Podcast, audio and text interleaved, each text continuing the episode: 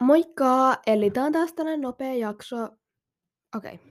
Nyt te taas mietitte, että kastepilvi, miksi sulla on vaan nopeita jaksoja nykyään?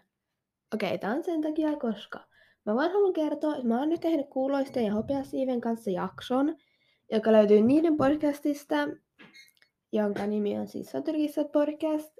Ja um, tota, siis siitä, että me ollaan tehty se, niin tota, onnittelut heille.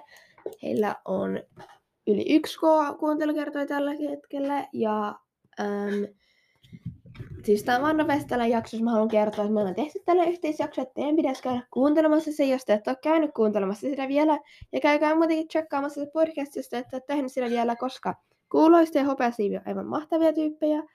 Ja niillä on nää tosi hyvin huomaa kaikkia asioita niin kuin kirjoista, joita mä en ole itse huomannut.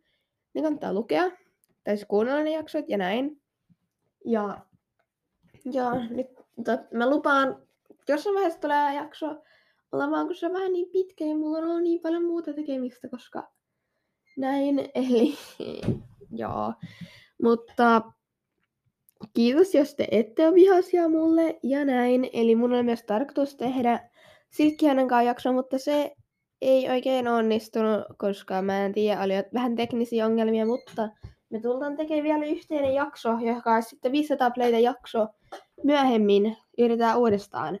Joten sellainenkin on tulossa sellainen yhteisjakso. Mutta siihen asti, kunnes ensi kerran julkaisen itse jakson, niin sanon taas moikka ja valaiskan tähtiklaani polkunne.